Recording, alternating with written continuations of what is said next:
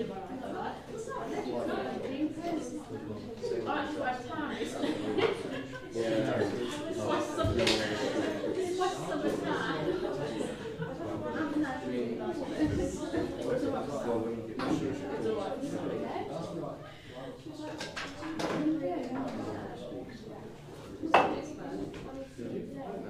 then, guys, let's, um, let's kick off. Um, so we're going to look at a, a big framework today. The, the uh, lecture structured around the framework of how to tackle health inequalities. And we're going to look at some stuff you probably hadn't really thought of. Think the next, the last group will like, whoa. We're going to look at, we're look at tax havens and, and all sorts of stuff that you will never have linked uh, health with. But it's part of a wider framework. So hopefully you will have all looked at um, the uh, on-demand lecture where we looked through the 2010 Marmot Review, Health Inequalities in England, which got some quite a bit of feedback on in terms of people's reflections that it was quite eye-opening for people uh, to find out the extent of health inequalities in the UK uh, and how they how health was socially patterned across so many uh, different um, conditions. So today's lecture is looking at how, how we tackle health inequalities. So just a quick recap. We learned that health is created in the settings of, daily life where people are born, grow, live, work and age. That's the social determinants of health across the life course. Okay? Um, and the settings of daily life are determined by the distribution of power, money and resources. And today we're going to turn our attention a little bit to power, money and resources. And what we're going to look at high there, that's right. So we, we found, you know, the research showed that the social determinants of health have the biggest impact on life expectancy and healthy life expectancy. They're very important. Again, we saw that there's a social gradient across many diseases. Health is socially patterned, and if you think about it, that's quite a remarkable finding. It's not, you know, it doesn't happen by chance. It's not just because some people are more individually responsible or, or have more willpower than others. There are really strong social gradients across lots of health and social problems. We had a little look at the um, possible pathways from social conditions to disease. So we saw that one was access to material resources, so yeah, okay, absolute poverty is important, but also relative poverty and relative position in society. So if you have less control over your life, you're not able to participate fully in society, it's more likely that you'll experience chronic stress and that can affect your, your physiology, which make, makes you more susceptible to chronic disease after decades of uh, having very little control over your life. And the third one, which is probably the obvious one for us, is health behaviours. So smoking, drinking, eating a crappy diet, not being physically active. So again, smoking and drinking and, and all those types of things are very good ways to deal with stress. And then in the video, we saw the quite stark health inequalities in the UK in 2004. So let's move on. So there's uh, this little bit from Michael Marmot from one of the studies. If, so you guys, statistically, when you graduate, you're going to have higher, you know, again, statistically, a higher life expectancy and healthy life expectancy because you've, you're graduates compared to other people who are not. And if everyone over 30 had the same um, benefit of that, high level of education, there would be 202,000 less premature deaths every year. And that is, is more people who've died from COVID. So, again, how things outside of the health sector, i.e., your level of education, can impact your life expectancy, life expectancy. We could save many lives by giving everyone the equivalent of, you know, a, degree level education. So, health inequalities, um, they're preventable and unfair. They're preventable because they're created by the, the way we, we've structured society. Um, and they're unfair because, because they're preventable. It doesn't have to be that way. And we know, again, I've said power, money, resources, that's the kind of catchphrase, but these health inequalities exist because of the unequal distribution of social, environmental and economic conditions, you know, power, money, resources in society. And that shapes people's behaviours. And you see the, the social gradient, so everyone below the, the, the richest in society have increasingly worse health and lower life expectancy. And we saw that to take action on this, we need to take, it rolls off the tongue really nicely, a proportionate universalism type approach where we don't just uh, focus all our time, money, and resources on the poorest. We've got to act across society because social gradients act across society. But of course, yes, we've got to put most of our time, money, and resources into those most in need, but we need to improve everyone's health across society, not just focus on those who are worst off. So, here's a bit of an opinion polls. If you go onto the Sol page, so you, you've read the Marmot Review, 2010. Have things got better or worse? If you go onto the Sol page, Sol, I've got this health inequalities poll. Click on that and answer the question, which is health inequalities in the UK have reduced since 2010, so it got better since 2010. Do you disagree or agree with that? What do you reckon? It's just a hunch. What is your hunch? Have things got better or have things got worse?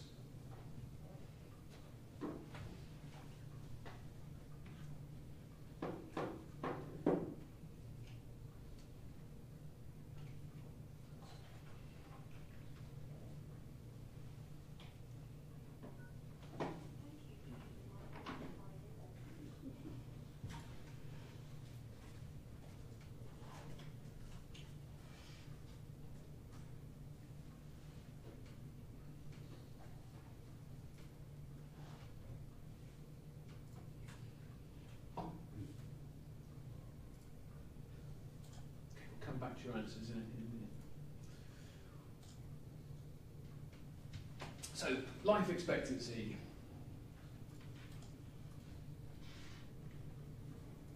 So life expectancy has been increasing all the way back from like 1900s. We, you remember some of those really early slides where you know, the life expectancy of a, a labourer in Manchester was at 15 or something horrendous like that. Life expectancy has increased for 100 years. So in 2016, you have females are just below sort of 84 and males just below 78. So there is a, a difference, an inequality between males and females, but it's not necessarily an unfair one. It's just the fact that we have you know, different genders. So life expectancy has been increasing for 100 years. So you might say, what's the problem? No problem, job done, go home. But if you remember from the Marmot Review, so we must increase, we must improve health and reduce the gaps in, in uh, health inequalities, reduce the differences. And the trouble is that the inequalities have been getting worse uh, since 2010. Why, why is the female one? Because possibly it was a genetic thing. We have we have um, males have testosterone and, and higher risk of heart disease and lots of stuff. So there's a genetic difference between males and females. Although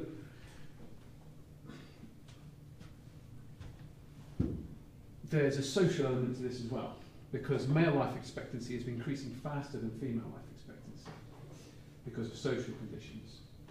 But women tend to outlive men in general because we have different genders, possibly to do with testosterone and then our increased risk of this, that, and the other. But so there's a genetic and social issue. The social issues, we've been living longer and closing the gap, but there's still a gap. So it's not like typically men are like harder, not harder, like physical jobs, not like something like that. There's probably lots of different social and genetic reasons, because I'm not a doctor, I can't roll them all, all off, but in all countries across time, men live shorter lives than women. It's so unfair. So, um, right, let's watch this. Let's watch this. News report from Channel 4. Oh. Right. 2017, we started to discover that life expectancy was slow in the UK. Now, for decades, life expectancy has been steadily going up, but new analysis shows that unlike other rich countries like Hong Kong or Japan, in England it has dramatically stalled since 2010, when the Conservatives introduced austerity. Experts say it could be linked to what they call miserly spending on health and social care. The Department of Health insists the NHS has just been rated the number one healthcare system in the world. Our Home Affairs correspondent Andy Davies reports from Bristol. Nearly 100 years ago, men in Britain lived for an average of just 52 and a half years, women 56. In a century, life expectancy rates have risen sharply. But something has changed in the last few years, says the leading health expert Sir Michael Marmot. And his analysis of figures for England leaves him, he says, deeply concerned. Up until 2010, life expectancy at birth for women in England had been increasing on average by one year every five years, and for men by one year every three and a half years. But since 2010, the rate of that growth has almost halved, as women will only live a year longer every 10 years, and men just one extra year every six. Why exactly, he's not sure. Levels of dementia may have played an important part, he says, but it's his comments on austerity which have generated the most attention. Well, I think austerity will impact on the quality of life of older people, particularly with multiple needs, including dementia and Alzheimer's, because a reduction in spending on social care, a failure of healthcare expenditure to increase in line with historical trends, will have an adverse impact on the quality of life of older people. It might, but I don't know this, also contribute to shortening the length of life. In the Beehive Centre in the east of Bristol today, a weekly lunch club run by the Bristol and Anchor Almshouse charity. Do the people here think austerity may be a factor in the slowing of England's life expectancy rate rise? I would say so because I think if you can if you can educate people, if you've got sufficient social services, you can educate people and assist them with diet and health and fitness, you are going to improve people's prospects of living longer. And do you think that's diminished in the last 10 years? Yeah, I would say so. Have you noticed any change in the last 10 years in terms of what sort of public services you can get access to? Well, I think um, I had a stroke about two or three years ago, and the help that you used to get ongoing has been cut off. It only lasts for like 10 weeks or anything like that. I have got a lot of things wrong with me, but I've got a marvellous surgery, and they are brilliant. I think I should live to a hundred. you know, because they are so good. So you've had a very good experience with uh, the health services Yeah, and care yeah, services? Yeah. And you don't think it's changed? No, I don't think so. Geographical inequalities have persisted, notes Michael Marmot in today's paper. Take Blackpool, where the average life expectancy there is nine years fewer for men than it is in Kensington and Chelsea. And in Manchester, women live seven years fewer on average than women in the London Borough. In Kensington and Chelsea itself, said Professor Marmot today, the life expectancy gap between the richest and the poorest is 16 years. In Bristol, it's 10 years between some neighbourhoods. In response, the Department of Health said that the NHS was recently rated the number one health service in the world, with life expectancy rates continuing to rise. We continue to invest, said a spokesperson today, to ensure our ageing population is well cared for. Okay. So, some indication that life expectancy is, was beginning to slow. Does anyone know what austerity is? Does anyone know what the global financial crash in 2009 is?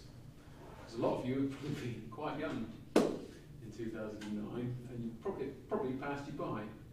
Um, so I'll quickly tell you. So in 2009, um, the banking system across the globe basically collapsed because banks have engaged in lots of very high risk activity. Regulations have been kind of loosened, and eventually this led to banks going bankrupt. And what happened uh, to avoid a complete global cat- catastrophe of banks uh, just closing? Um, governments across the world pumped huge amounts of money into the banking system, okay, to prop up the banking system billions of pounds at which we all pay for via our taxes. So we're all paying. So what the government at the time did is it decided to try and claw back this money. It would um, have a, a po- policy of austerity where it would spend less on public services, so less on the NHS, less on schools, less on everything. Okay? And what has happened is that um, services have reduced, the conditions of daily life have perhaps worsened. So if it passed you by 10 years ago, that was a, the global financial crisis. And in a similar way, I guess, we've just come from through COVID and we've pumped billions of pounds into the, um, the furlough system, track and trace, all these things to support the, whole economy not crashing. So, austerity seems to have resulted in slowing life expectancy. My, my, my question is, just from, as a public health professional, what's going to happen in the next 10 years? How are we going to deal with this enormous debt? Is it going to be more cutting of services, which impacts the conditions of daily life, which results in slowing life expectancy? Or is there a different way of doing things? Because not every country did what we did. Again, health is political, and it's a political choice how you deal with these things. Right. So, bit of background there.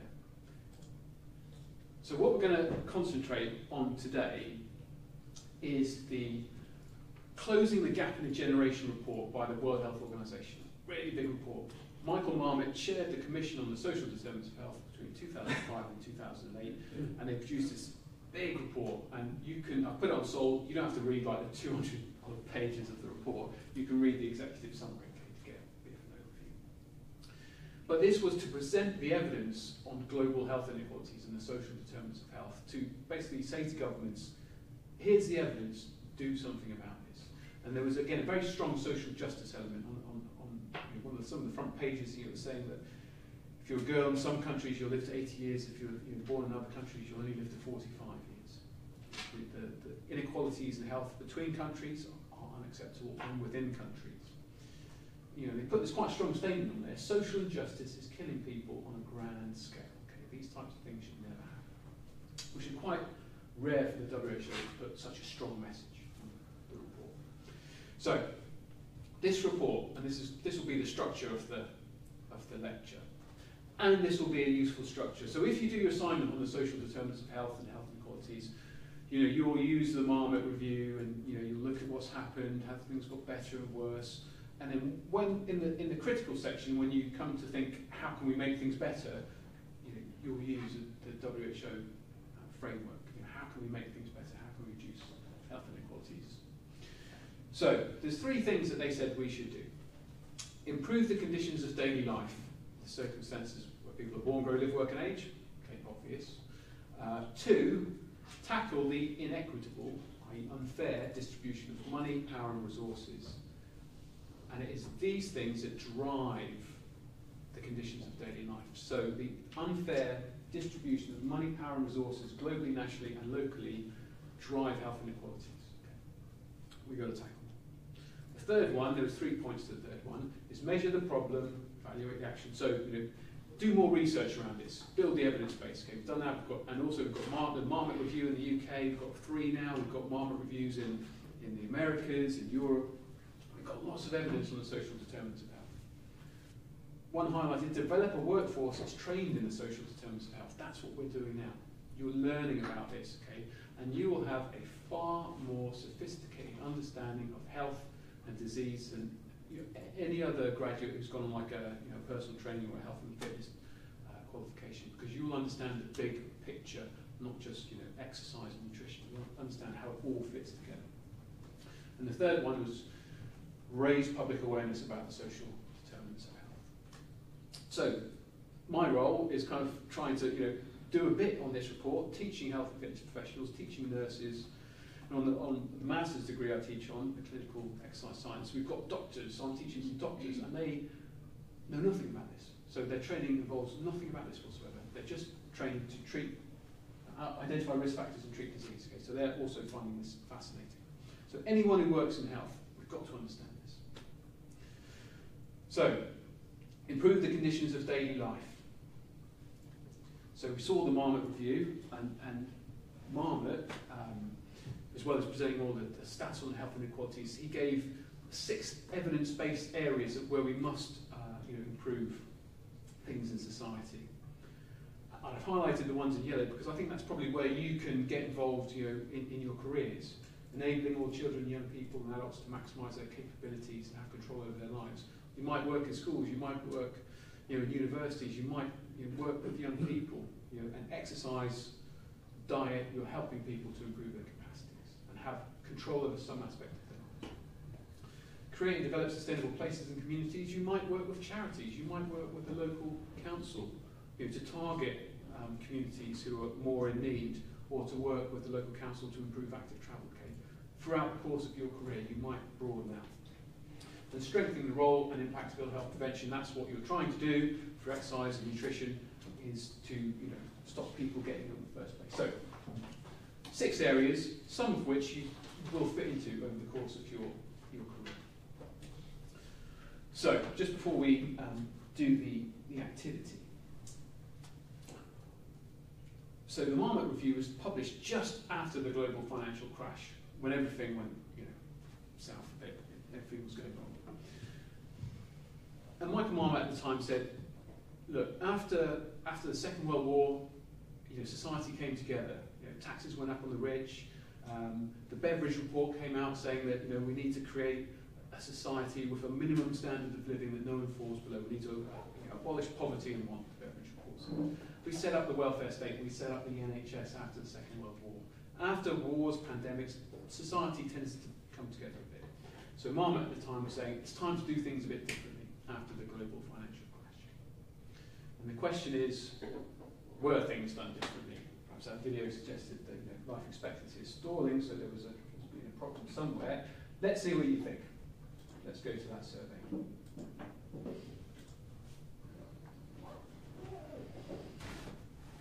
So, so 34% of people think that, or disagree, that health inequalities have reduced since 2010. On 25 are neutral, and 37%.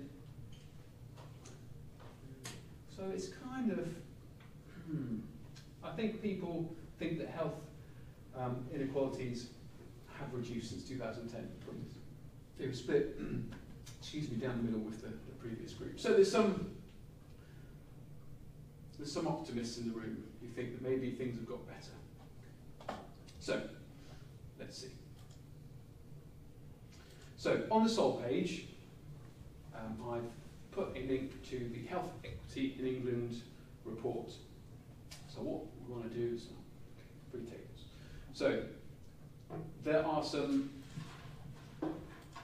So on the page, there's the Health Equity in England report. And there's a summary, so that the page 13, 58, 17, 93, there are summaries of the chapter. Okay. So what I'd like you to do is, if this table here at the front, if you guys read page 13, pull out, read the points, discuss the points. What are the, the main points from that? And if you guys, if you read pages 58 to 70, what are the main points that you can pull out from those pages? And you guys, if you read page 93, okay, what are the main points? Have things got, got better? Have things got worse? What are the main messages from the summary, okay? So have a little chat about it, and then, and then we'll feed back to everyone else what you found on those pages.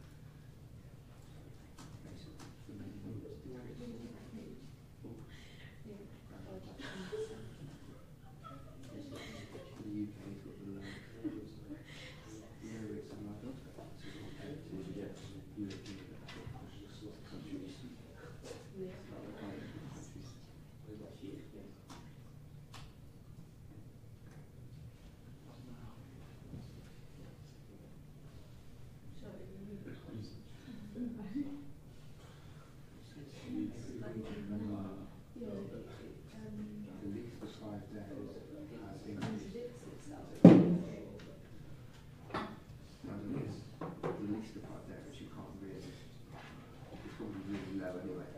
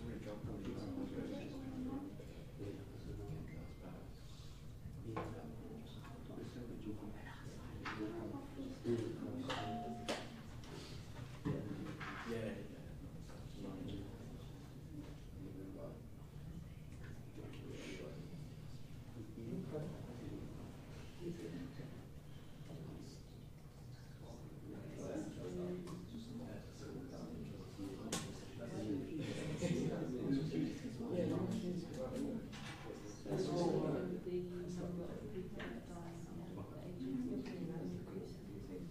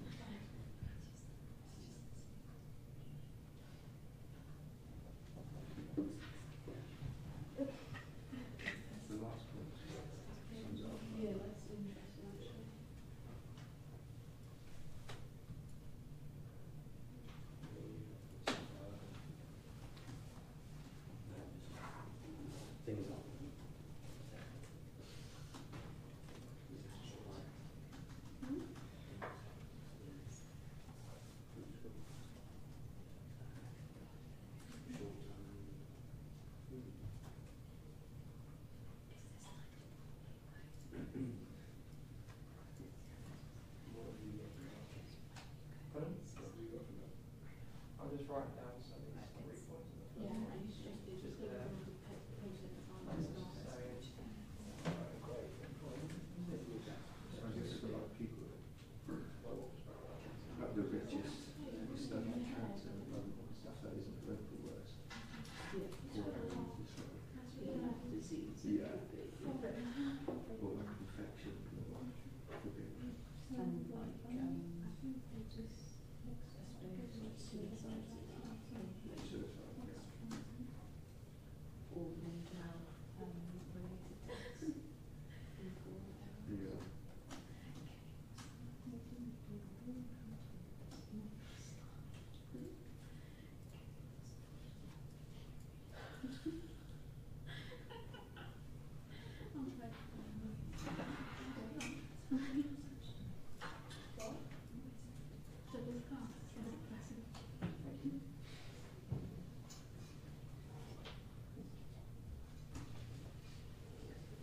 Okay, guys, let's see if we can uh, draw, out some of the main points. Um, let's start with with life expectancy. What some of the key things that's happening with life expectancy ten years on? women were um, their life expectancy was decreasing by about ten percent. Um, It's not a good start, is it? So a decrease in life expectancy. Uh, the percentage of life spent in ill health has increased. So people spend more time with chronic disease. Yeah. Not good either. Cheery stuff thus far. The poorest areas have um, the highest preventable mortality rates, and the richest have the lowest. Which I guess we kind of would expect. Yeah. Expect. Any other, any other points jump out that section? yeah, so like the northwest or the northern areas have the um, lowest life expectancy, um, whereas London seems to be the highest life expectancy. You kind of might expect that to be linked to kind of socio-economic factors. The sort of nor- north is more deprived. We've got that kind of north-south divide in, the- in the UK. Anything else? Uh, the UK has like the lowest uh, rates of life, expectancy compared to European and um, high income countries. And that's a really good point. And um, although I do apologise profusely because all my lectures are quite depressing at this point, looking at what's going wrong, the on-demand bit for later this week will will try and look at that point and, and look to see if there's hope of a way to do things a bit a bit better. How other countries doing? If we're doing particularly bad in the EU, even though we've left the EU now, um, if we're like doing bad, what what are other countries doing that is increasing their their life expectancy compared to ours. Okay, cool. Anything else?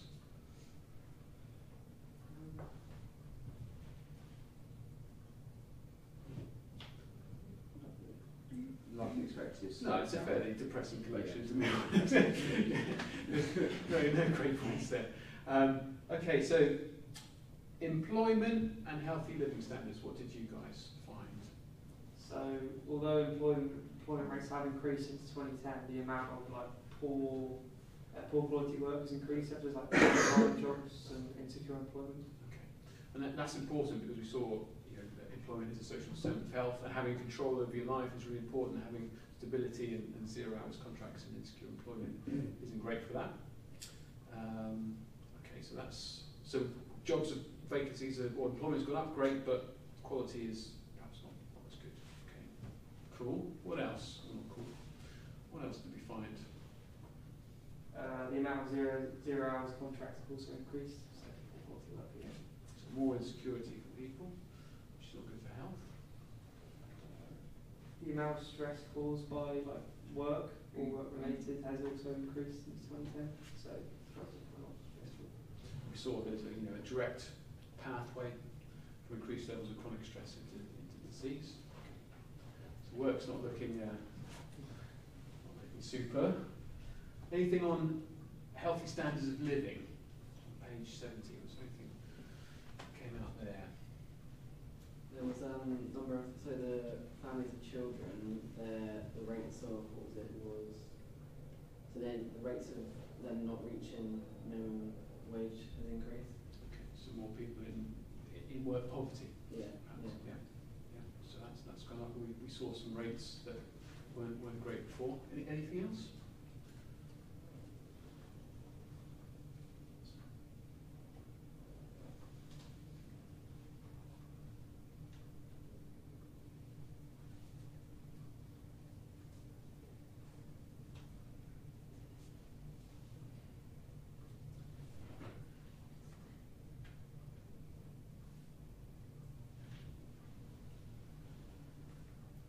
It's depressing enough. we'll move on. Yeah. Okay, so again, not not a great picture of things that have happened over the last 10 years. And again, unless you understand social determinants of health, you not, might not be linking employment, quality of employment, insecurity in, into health, but we know it feeds in. Okay, great. And then the, the last two, two tables here on page 93 about healthy and sustainable places and communities. What have we found? Uh, government spending decreased the most in the most deprived areas. That, that's. Can you make a link to any of the, the principles? I guess the question to everyone. what principle have they just kind of done the opposite to? It's, the principle that doesn't roll off the tongue easily.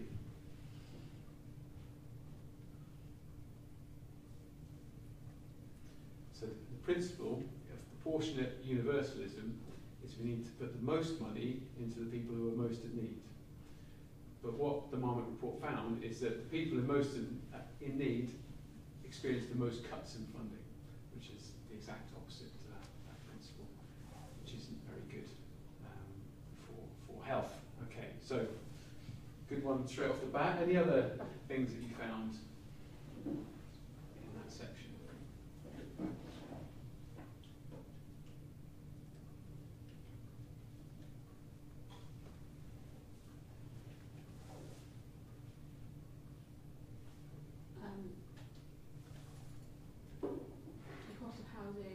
social housing have increased and for strict poverty and then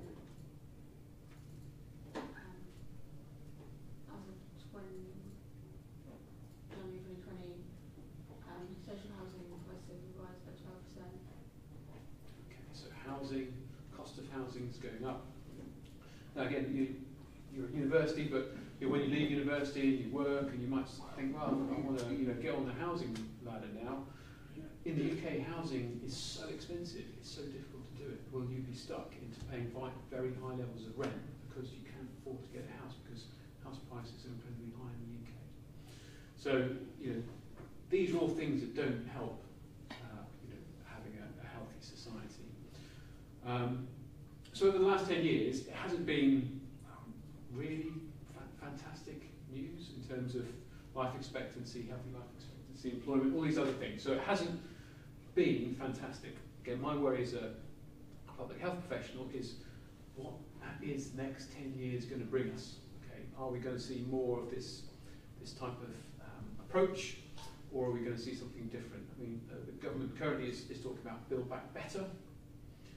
Um, so we'll see what that actually means. Can we do things in a different way to improve the conditions of daily life for people, which will filter down into life expectancy and healthy life expectancy?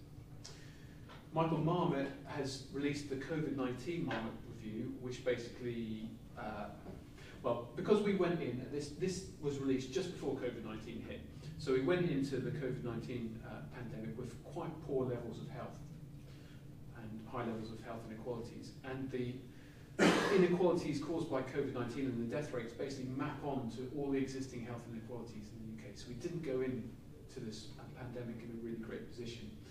The COVID-19 Marmot Review will look at that in the third year if you're going to go to the pathway we studied, which we for three years. You can have a look at it now and see what, what it says. You might decide to read a bit of it bring it into your assignment. Um, but we'll look at that in more detail in the third year. Quick video from Michael Marmot on this, and then we'll have a little break.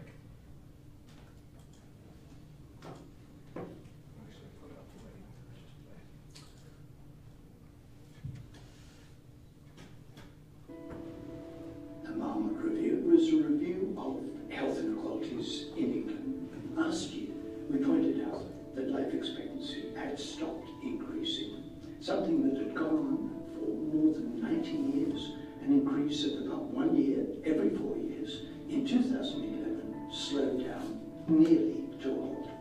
Life expectancy, as a measure of health, tells us a great deal about how we're doing as a society, and the inequalities in health tell us even more about society. So if life expectancy has stopped improving and inequalities are widening, it's really urgent to ask what's going on, what's going wrong, and what can we do about it? We plan to publish a second review exactly on the 10-year anniversary of the publication of the Marmot Review. What we're aiming for in this work is for governments to take more notice. We know that healthcare probably has um, far less um, influence over people's health than other factors such as uh, your early life experience, such as whether you have a good job, um, whether you're living in a crime-free neighbourhood, whether you've got good housing, whether you're educated well, and whether you have a viable and supportive local community. And all those things, or a lot of them, are very much affected by the uh, policies uh, by government and also the actions of wider actors other than the communities themselves. Doing it with the Health Foundation, which is a very important player in the health system means we've got an important partner.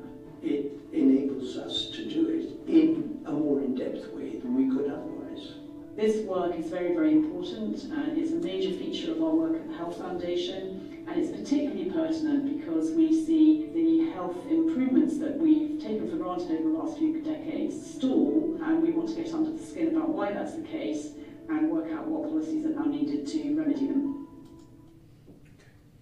So, again, this is looking at the big structure of how we make things better. Things haven't been that rosy for the last 10 years. What's going wrong and how can we, how can we fix it? Just before I let you go for a break, you know, there was this um, quote in the, uh, in the Health Equity for England, but the, the last sentence from Michael Marmot, put simply, if health has stopped improving, it's a sign that society has stopped improving. So what can we do to make things better for health and society? Right, have a, have a break, uh, come back, um, come back at at three, and then we'll go through the next bit. Okay? Make sure we get up, move around, have a coffee.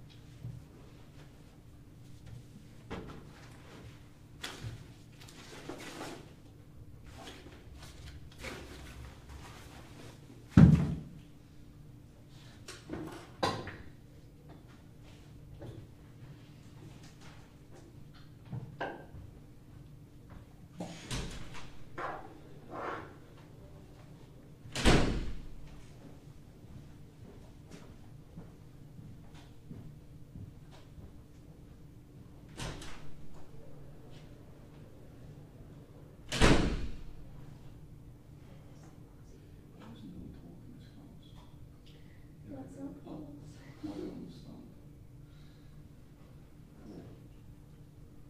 I'm not expecting like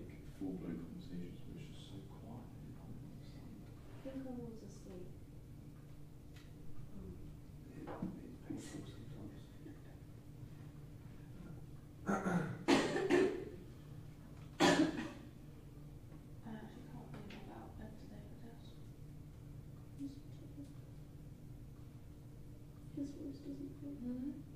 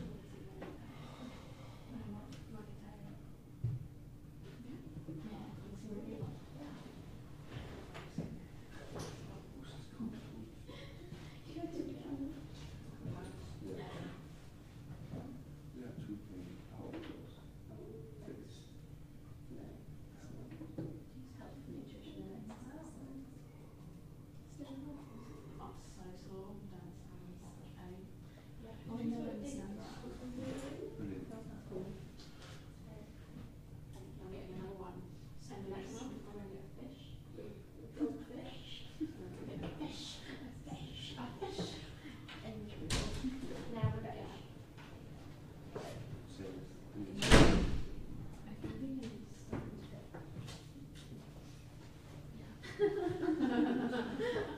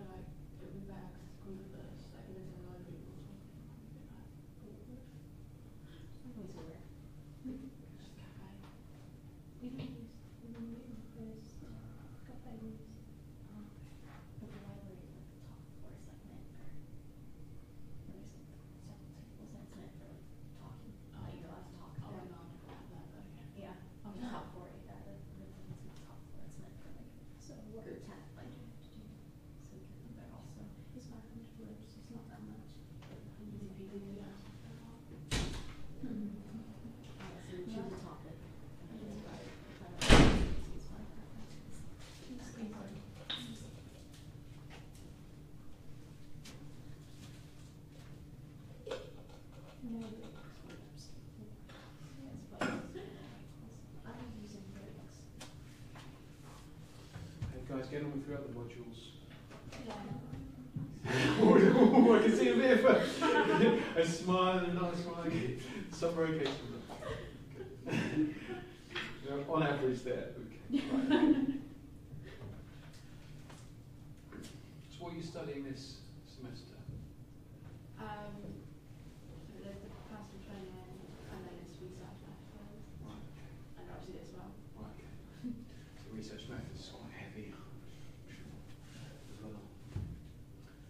next semester.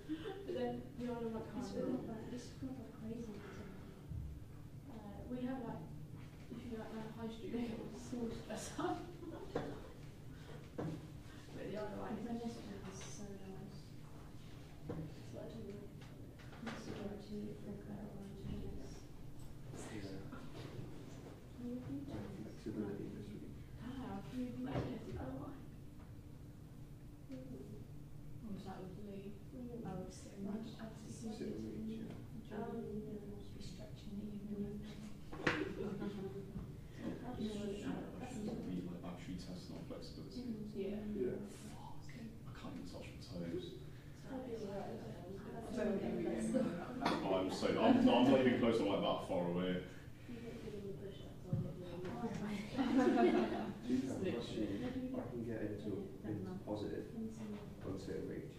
Like, like six, I think, I don't know. But most people, like girls can get that. Twelve and above, most girls. Yeah, so it's like, you go on a bench. Because you remember like a block you see for your block. Yeah, and if you get partial phase, it's positive. If you don't get partial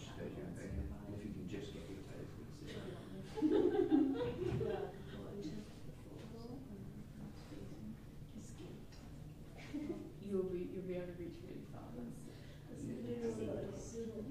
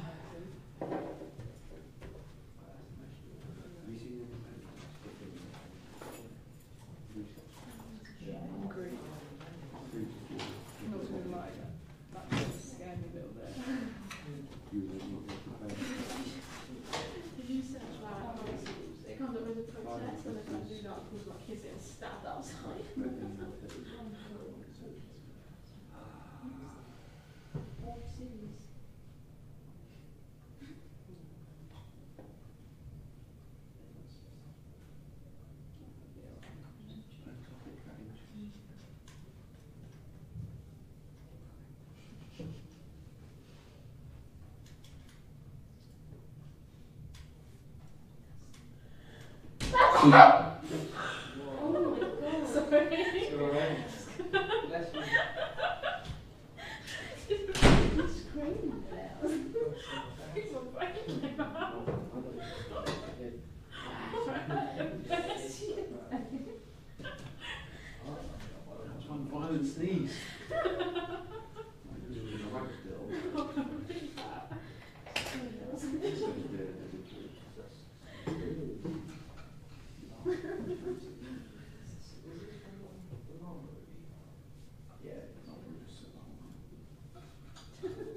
She looked at me the first thing I'm that prepared everything for was that. like, for what he's going to say. looking at Not me. that. He's going to say it, so he's going to say It's like, yeah.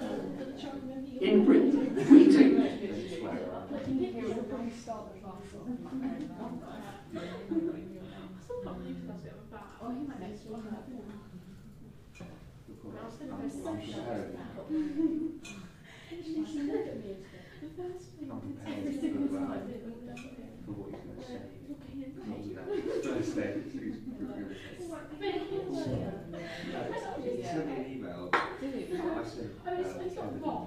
said, No, but he's comment no, right, Not knowing that, know not knowing that. Let me get fat and peace. But Lee replied saying, I'll put you through colour. Um, would you catch up next week? And then you go like, Yeah, you, you get so much. I can tell, I, I knew the industry very well. Yeah. I'm not being a That's for when we should come again, I was like,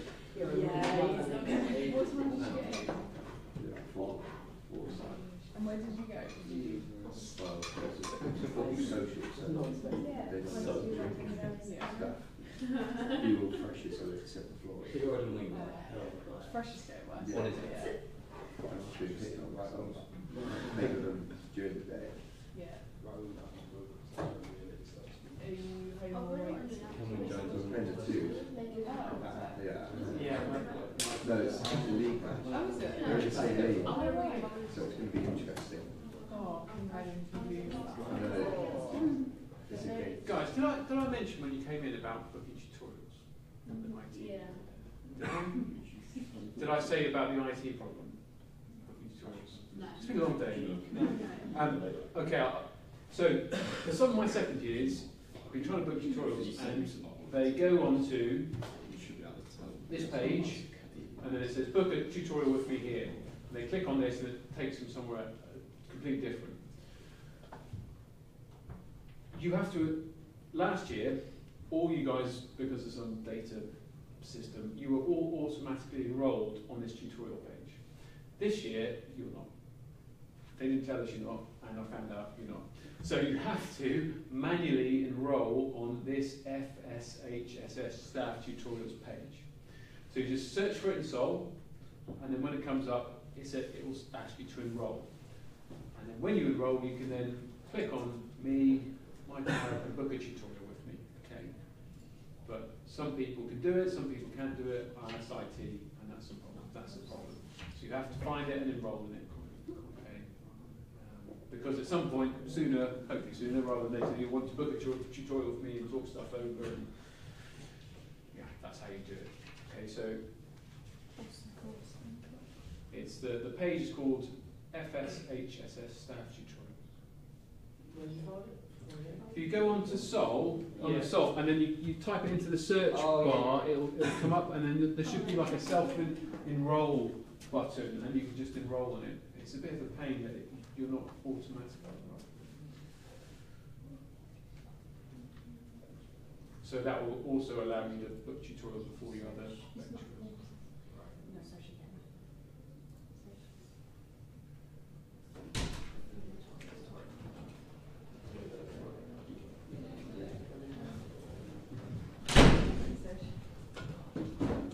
Just quickly, just um, just letting everyone know there's an IT issue with booking tutorials with me. On Sol, if you find the FSHSS staff tutorials page, you have to manually enrol in it, and then you can like, click on my name and, and book tutorials with me. Some people can, some people can't, but make sure you enrol on that page.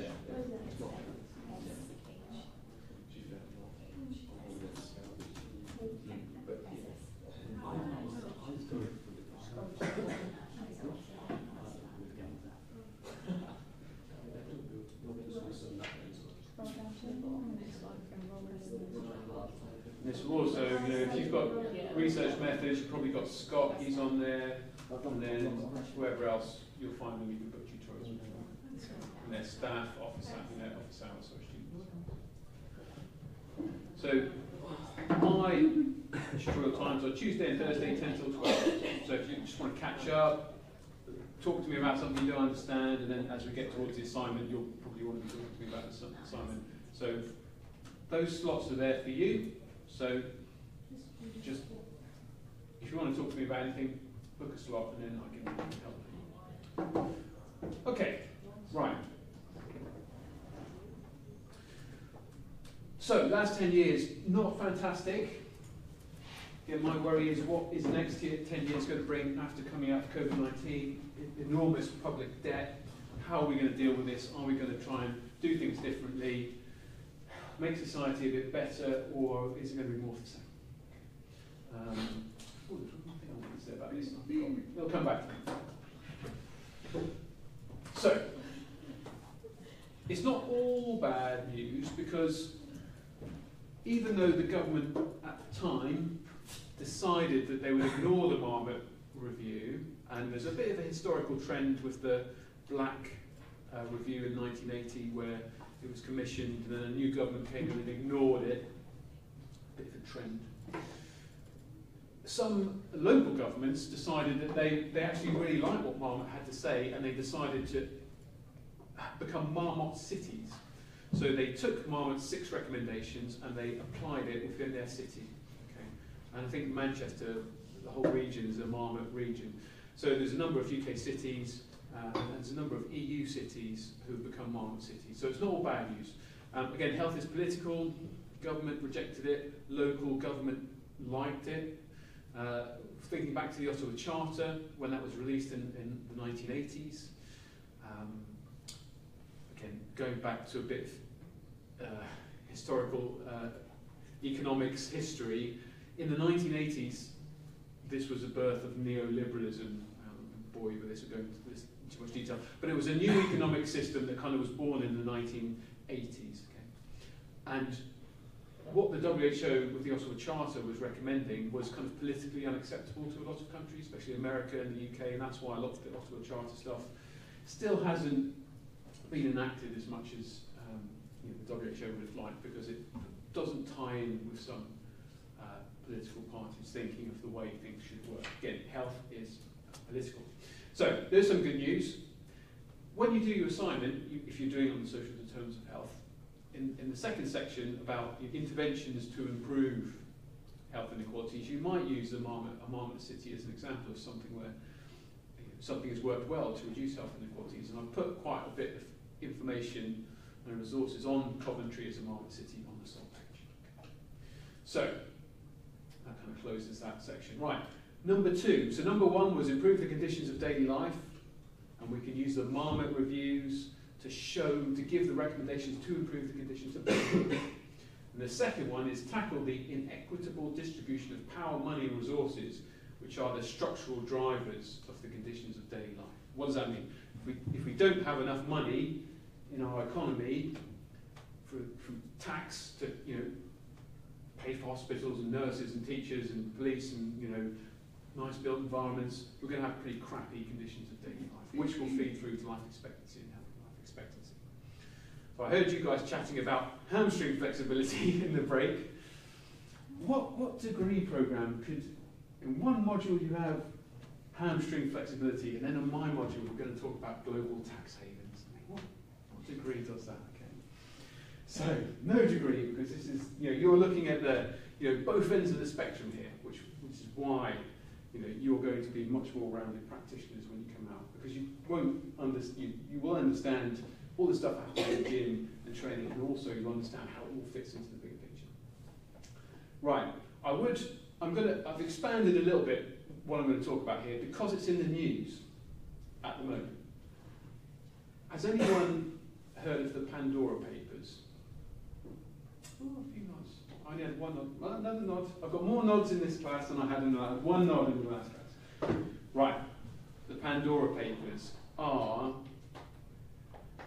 Um, okay, let's explain tax havens first. So, if you're a national government, you have people like us, and we work and we pay our taxes, right? Then you have businesses, and they pay their taxes. Then you have, you know, the super wealthy, and they pay their taxes.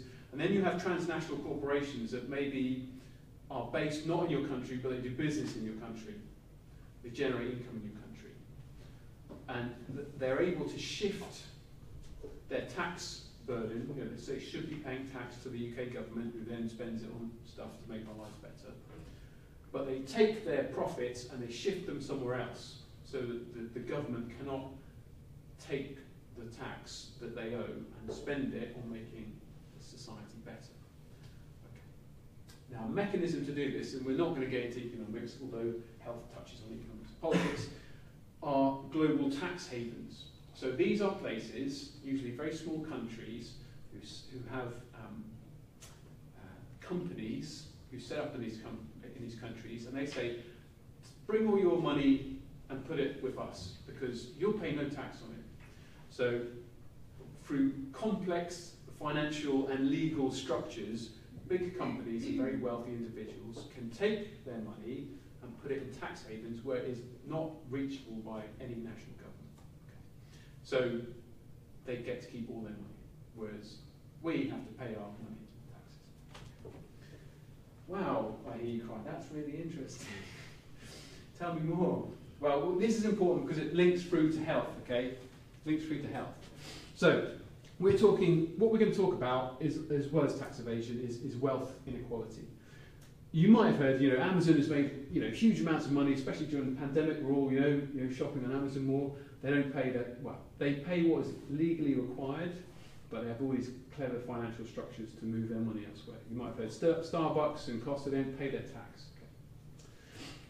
Oxfam and lots of other um, charities have got lots of campaigns against this from Oxfam here, eight billionaires own the same wealth as the poorest 3.6 billion people on the planet. Okay.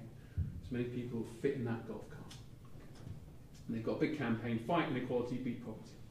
So it's, it's a big issue. There's lots of academic papers on this in economics, and there's lots of um, global charities. I mean, the World Bank, the UN, Oxfam. There's lots of people who are saying we've got to change this system so that more money is available to governments to create good settings for daily life. So historically, if we think back to the Victorian era, wealth inequality was enormous. So the very richest in society, the 1%, owned 70% of all the wealth in the UK and under 50%, maybe 45% in the US. So over time, this decreased until about the 1980s when this new kind of economic theory came into place called neoliberalism. And then wealth inequality started to increase again. So in the UK, it starts to creep up. In the US, it's, it's really shot up, and we'll look at the US a little bit later on. Um, so in the US, the top 1% of people in the, in the United States own almost 40% of all the wealth. So, the Pandora Papers. Uh, who are people? The, so the um, International Consortium of Investigative Journalists basically got hold of an enormous data leak from one of these companies in a tax haven. And the BBC, or they've been working on it for a year, and they released it to the BBC and the Guardian. So there's been lots of coverage in the BBC the. So this is a way that the very wealthiest in the world avoid paying taxes. So they, they reckon that basically tax havens cost uh, governments about 427 billion pounds a year so that's money that should be coming to national governments to pay for schools, hospitals, etc. etc. Uh, and uh, Oxfam released a statement very recently So this is where our missing hospitals are, this is where all the pay for the extra teachers are, the firefighters, the public servants. Whenever a politician claims there is no money to pay for climate damage and innovation, for better jobs, for post-COVID recovery, we know where to look. Okay. So it's a very hot topic at the moment in the news, and, and there's been other data leaks. I just want to try and explain how much money 427 billion is. So there's a little um, example which I find, found quite useful. So if you had to count to a million, a million seconds, if you counted a million seconds, it would take you 12 days to count a million seconds, right? If you counted for a, a billion seconds, it would take you 31 years. That's the difference between 1 million and a billion. 12 days versus 31 years. If you wanted to count to a trillion, it would take you 31,700 years. We're talking about enormous sums. That could be used to improve the conditions of daily life. I think the born, growing, and age. So that's why the social terms of health are shaped by the distribution of power, money, resources. Got two things, income, which is what you pay before or after tax, depending how it's worked out, and then wealth, and that includes everything that you own. So, you know, your income, your savings, your house, your private helicopter, your private yacht, your pension, everything is wealth. So, quiz, show of hands quiz, not an online quiz. How much wealth does the richest 10% in the UK own? Is it 20%? Is it 37% or 44%? So, show of hands. Who reckons it's 20%? Richest 10% in the UK. How much do they own? 20%. 37%. Who reckons it's 37%? Okay. Couple of hands, yes, okay. 44%. It's 44%. So, how much wealth does the poorest 50% in the UK own? 9, 17 or 35%? Who reckons 9%? Okay, quite a few hands. 17%. Hands and 35%. It's 9%. So wealth inequality in the UK is quite stark. Um, there's a video on, yeah, let's, let's watch it.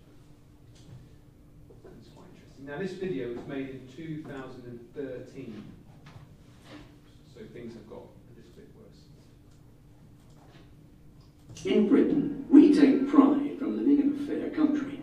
We believe that everyone should be given a chance in life to prosper through skill and hard work, whether as a care worker, shop assistant, soldier, civil servant, or company boss.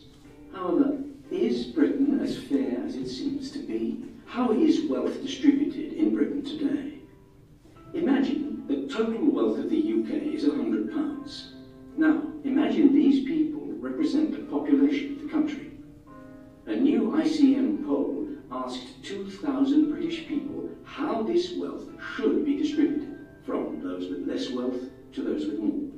As you can see, we think it's right that some people have more wealth than others. In a really fair Britain, we say, the richest fifth would have 25 of these coins. That's 25% of all wealth. While the poorest fifth would have around 15. Even in our ideal world, some people will always have more than others. But we know we don't live in an ideal world. So next, the poll asked what we think is the actual of wealth. As you can see, the results are quite different. We think that in Britain, the poorest fifth now has about 9% of the wealth, while the richest has more than 40%. That's 40 pounds out of every hundred. Doesn't seem very fair until you see what the real situation is. Not what we think it is, or how we think it should be, but how it really is. We can now see that Britain is not such a fair country after all. The fact is that the richest 20% have 60% of all the wealth. That's almost twice as much as everyone else put together, and a hundred times more than the bottom 20% have. And the richest 1%? Well, they're off the scale. In fact, they have as much wealth as 60% of the population of the UK combined. As for the poorest fifth, If £100 were the total they would not even have a whole pound. Next to the richest fifth's £60, they would only have 60 pence. That's small change. This is the result of over 30 years of growing inequality. If this trend continues, it will be even harder to call Britain a fair country. Learn more at www. Okay, so I mean, things things have got worse. So global inequality, wealth inequality, is a big issue. Climate change inequality. There's lots of things out there. And why does it matter? Because the distribution of power, and money, resources impacts health and life expectancy. Um, I'll watch one more quick video from Danny Dorling, Professor, Professor Danny Dorling, who saw one of the first videos around um, Glasgow. He does a lot of work. Danny Dorling is a professor at Oxford who does lots of work around inequality. Um, By 2014, the combined wealth of the 1,000 richest people in the UK had risen to 519 billion pounds, a 55% rise in just four years. And these were the same four years in which most other people in the UK became poorer, in which food banks became normal, in which evictions rose, and the life expectancies of elderly women fell. Just spreading that rise over every family living in the UK would have made each more than £6,000 better off, one of the very rich wouldn't have noticed that rise. A year later, in 2015, the wealth of the richest 1,000 families had grown again by 28 billion in little more than one year. This took the overall wealth of the 1,000 to more than twice what they had had in 2009. They doubled their money in just six years. It's easy to think that inequality is a fact in life, but we are living in extraordinary times. Britain is fast approaching becoming the most unequal society in the rich world. The growth in wealth inequalities has now reached unprecedented levels. But we haven't even reached a peak yet. If this trend continues, the UK will become a place where the majority of people will pay most of their future income in rent to the rich for all of their lives. Clearly, this is unsustainable. It shouldn't go on, but it also can't go on. One reason the super rich have done so well recently is that there are so many more people to exploit worldwide. But the global population under age 25 is falling rapidly. Soon there won't be ever expanding markets for the companies the rich invested and profit from so easily. But what can be done in the meantime? One option is to reform how we tax property. At the moment, the poor pay a far higher proportion of their income in property tax than the very wealthy. Making this tax more reasonable would raise a huge amount of money for public spending, spending which needs to move towards the European average, just for UK society to function in a more humane way. These ideas don't sound radical because they're not. Even the best off in society are better off when that society is more fair, not heading towards becoming the most unequal society in the affluent world. Okay, more, more shocking stats. Um, just really quick, just a couple more slides on this. Um, so back in 2008, you can see the top 10% of earners, there was a massive gap um, between the top 10% and everyone else, and that's kind of increased in 2018. Um, so wealth inequalities have got worse over the last 10 years. Again, why does it matter? Um, because uh, we will see countries with lower wealth and income inequality tend to have much better levels of health and well-being and lower levels of social problems. And this is, we'll come to this issue in the third year because it's, it's a very important issue. How does inequality affect health and social problems? Okay, so lots and lots and lots of uh, tax stuff that perhaps you haven't thought about, didn't know about, but is important because it relates to health. Again, do I expect you to be economists or politicians and, and talk about this in detail in your assignments? No. You, you can reference the recommendations that are made. So the WHO, in the Closing the Gap, basically said that uh, we need to combat offshore tax havens and, and curb tax avoidance so governments have more money to spend on society. Uh, and also it would reduce inequalities because it's only the wealthiest in society who can pay their accountants to move money offshore. What do the Marmot reviews say in terms of uh, healthy standard of living? Uh, he talked about a minimum income for healthy living. So we saw from the Food Foundation that those uh, you know, in the lower socioeconomic groups would have to pay a really significant amount of their disposable income to actually meet the Well guidance. So there are really important things around taxation that impacts health. You don't have to be experts on it, but again, it's something you need to be aware of. What I would say in terms of your development as professionals is read, read the news and, and be aware of some of the, the wider issues in terms of politics and economics that, that might impact health. Don't have to be an expert, but good to be, be aware of some of these things. How does what you're learning here, what does the academic uh, evidence say, and how can you then listen to news stories and go, hang on a minute, that relates to, to health? And just be, be a bit more aware as professionals. So, um, often governments don't like to raise taxes because they think that's going to lose them votes and they'll get kicked out of power. Um, we have lower taxes than, than some other countries like Denmark, Belgium, Sweden, Finland. We'll look at how those countries are doing later. We have a much lower tax take. And, and increasingly, people are, more, are willing to pay more tax to create a fairer society. So uh, in 2018, 60% of the UK population who were surveyed were in favour of high taxes, especially to help the NHS. Back in 2010, it was only 31%. So there's a bit of a change in public opinion. Right. I'm going to whiz through these last two things.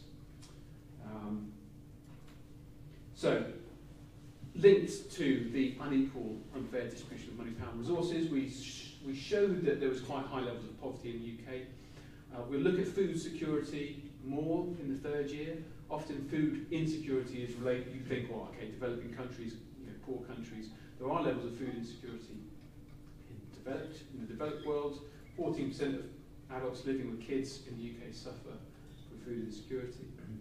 Um, let's watch a short video. So what is moderate to severe, uh, so what is moderate to severe food insecurity? So compromising the quality and variety of food, reducing quality, quantities of food and skipping meals, i.e. feed your kids, or experiencing hunger. Okay, so that's food insecurity.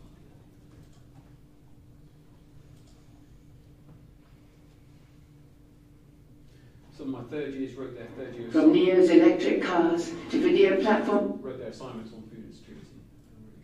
TikTok from ByteDance. We invest in companies that are pushing the envelope. Baillie Gifford. Invest in innovation. I'm appalled that any member of parliament thinks that it's acceptable to see queues like we would have looked back years ago on Eastern Europe and gone, isn't communism terrible that people have to queue for food like this? Until the summer, Dame Louise Casey was an advisor to Boris Johnson on homelessness. He was the fifth Prime Minister she's worked for. As the pandemic took hold, she became increasingly concerned at what she saw as failures by the government to tackle child hunger in Britain. This is the United Kingdom in 2020. We should be able to do a better job of looking after the destitute and the hungry than we're doing at the moment. And no, it's not okay to leave that to charity. It simply is not okay. Next week, she'll launch a campaign to ensure no child goes hungry this Christmas and beyond. She's been quietly visiting food banks across the country and is shocked by what she's seen. I think it's the sense of just how grave this is that I was in a food bank and a really, frankly, underweight mother came in. She was skinny as a rake and she was so hungry because she hadn't uh, fed herself for several days that she ripped open uh, a cake, a Madeira cake, and ate it right in front of in front of me on the way back to her car. And I just thought I talked to her, and I just realised that she has given up everything to make sure her kids are going to be okay. And she was that hungry, she couldn't wait. She just couldn't wait to get it in her. We spoke to single mum Claire, who sometimes skips meals herself so she can feed her three young children. Before the pandemic, she'd visit a food bank every few months. Now it's every week. She didn't want to show her face because she said she didn't want her children to be judged. So how much of a lifeline then is a food bank like this?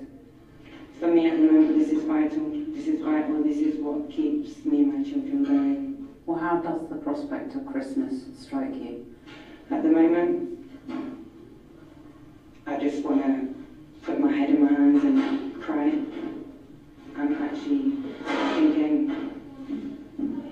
how am I going to get any money for their presents? I'm just start thinking, like, we're relying on food banks for donations to eat, let alone buying a single present. Boys Mia set up this food bank in North London at the start of the pandemic demand for food parcels has soared 68% during the second lockdown. When you first saw the queues stretching down the street, how did that strike you? We didn't, we didn't expect it. Um, when uh, initially we didn't actually put the lines up because we expected a couple of people to come to the community centre.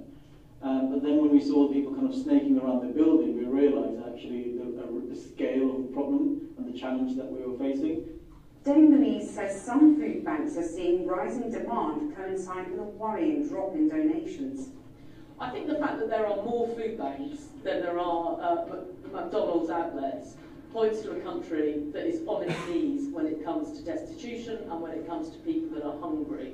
Now, there'll always be some people that we think are spending their money on the wrong thing. People just need to put that away during COVID-19. We need, not just into Christmas, but right through until the clocks change again, to have a culture of kindness back. We need to make sure that everybody isn't lonely, that people aren't going without, and that kids have shoes and food in their stomachs. And that it... Okay, so food insecurity is a problem. Um, now, I realise this is quite a heavy lecture again global tax policy being you know, on, on the menu. So I'll, I'll just share this. Uh, we won't do this activity. So I'll just show you. So Trussell Trust, there's a couple of links to charities. Trussell Trust, who is a food bank network, and FareShare, who basically take lots of food from um, supermarkets and, and restaurants and then distribute them to charities. So in the Trussell Trust stats, again, if you're interested, you can go and have a look. But basically, in the last five years, their, their food bank need has increased um, 128% in five years. So they're basically putting out two and a half million meals in food banks in, in the UK currently. So we, we have a bit of a, a problem. You know, how do we how do we fix things? How do we do things better? You know, the kind of tagline at the moment is build. You know, from Boris Johnson is build back better. Um, you know, Marmot suggests we, we've got to build back fairer. So how do we do things better? so last one, the last uh, part of the WHO strategy is to uh, you know, measure the problem, evaluate action, expand the knowledge base. So all the academic research we've seen, you know, the Marmot reviews in the UK, the Marmot reviews uh, in, in the US, in Europe, etc. So we've got, we've got really strong evidence around this. Develop a workforce that's trained in the social determinants of health, that's what we're doing. You guys understand, you are understanding the big picture. And the third one is raise public awareness about the social determinants of health. So why is that? The thought behind this is that often um, political parties will not change. They won't change until there's demand from the voters, i.e. us. So if we can, a little bit like the climate crisis, I mean, we've known about climate um, the impact of you know, our activity on the climate since the 1970s. And then in the 1990s, there was you know, a real strong building of the evidence. But it's taken all the way up to about now for us to really start doing stuff. Okay? Partially because public opinion has changed. So the idea is if we can make the public more aware of the social determinants of health and how important they are, public opinion will start to shift and then political parties will actually change their policy to you know, improve the social determinants of health. So this was your um, your views. So in 2017, the Health Foundation put in a few questions to the British Attitude Survey, uh, and you answered these questions. This was your pre-module survey. So there are a few differences between the British general British public's attitude and your responses to this. So, for example, if we look at, so these are the social determinants, and we ask, how important do you think these are? The blue is, you know, quite, they have quite a large impact on life expectancy or health, and the oranges are very large. So, the general population thought that friendliness of neighbourhood was was more important than you guys. You only gave that a six for very large, was 21% of the general population. And in terms of individual behaviours, you've put a much higher percentage, 72%, of a very large impact, impact on life expectancy and health from individual behaviour. So there's a slight difference between your views and the general public's views, which is interesting. And on the question around who is responsible for health, one, the individual, five, the government, and that kind of scale in between. British Attitude Survey, interestingly, they thought that it was more about individual responsibility than you guys, slightly counter to this one. And you thought more than the general public that it was more about the uh, balance between government and the individual. So there's some interesting differences between your views and the public's views. So one of my third year students is doing his dissertation on this area, and I'll probably do my PhD around this area. So just planting the seed, if you're interested in the perception of the public, by the public, of the social determinants of health, how we might change that, how we might create messages, there's research going on around how we you know, uh, raise awareness and what messages to use. But that could be a project, could be a dissertation, if you find this type of thing interesting. If it's totally mind-numbingly boring, don't worry. But you know, there's some research potential here. So the Health Foundation are, are doing this piece of work to try and rate, to try and understand what the public think about the social determinants of health, and then how we create messages to change opinion so it, it becomes more important with democratic voters, and then they will demand politicians do something to address some of the issues that we've looked at here. Um, so, again, I'll, I'll leave you with this. So, in their research, the Health Foundation basically, in, in interviews with many, many members of the public, it kind of uh, tried to categorise how members of the public thought about health. Now, this one is familiar the absence of disease. So, defining health as not being ill rather than as a positive state of well being. So, we saw that right at the start in terms of what health used to be defined as. Health is medical, you know, it's all about healthcare, health is individualism, it's all about individual choice. Mentalism is about willpower, the lack of willpower. Your genetic, it's all about your genetics. Health consum- consumerism is quite interesting. So the belief that money allows people to buy good or better health by adopting healthier lifestyles. And then you've got two um, behavioural constraints, recognising that social and environmental factors can influence health, and cultural norms, seeing communities and families as having important impact. So you've got many individualistic kind of strains and um, two ecological strains. So I guess maybe just planting the seed is when you're talking to your clients or when you're talking to other health and fitness professionals, what strains of kind of what cultural models can you detect in your conversations? And has your cultural model changed a little bit? Has learning about some of this stuff shifted the way that you think about? So I'm just going to leave you with that. It's just something to ponder over the next couple of uh, years or conversations that you're having with, with people. So the next part, the on-demand lecture, is going to be slightly more positive. It's going to be looking at what what can we do around income, around income and wealth inequality and looking at the countries that are doing better than us, often the Nordic countries. They've got much better life expectancy, healthy life expectancy, psychological well-being, lower levels of obesity, better levels of mental health, many, many better things than, than we've got in the UK. And we're doing better than you, the US. So we're going to look at what are the things that we should be doing to, to kind of create a healthy society. We'll also look at the World Happiness Index, which kind of is a, a United Nations survey that looks at psychological well-being, again showing that the Nordic countries are much happier countries than us and the So that'll be the on-demand thing. A bit of a more positive, hopeful lecture than lectures I give, which are soul-destroying um, in terms of their message. Sorry about that. Um, but thanks very much for your attention today, guys. I'll let you go a bit early because it's a heavy one. So I'll release that stuff uh, tomorrow, and then you can have a you want. Next week, I'll put some instructions up, but it's all about you guys looking in your own time in a structured way at Public Health England's resources. I'll put all the instructions up, but there won't be any face-to-face -face next week. It will all be you guys researching Public Health England stuff, which will help you in terms of this. If you want to book a tutorial with me, please do. Happy to, uh, happy to help.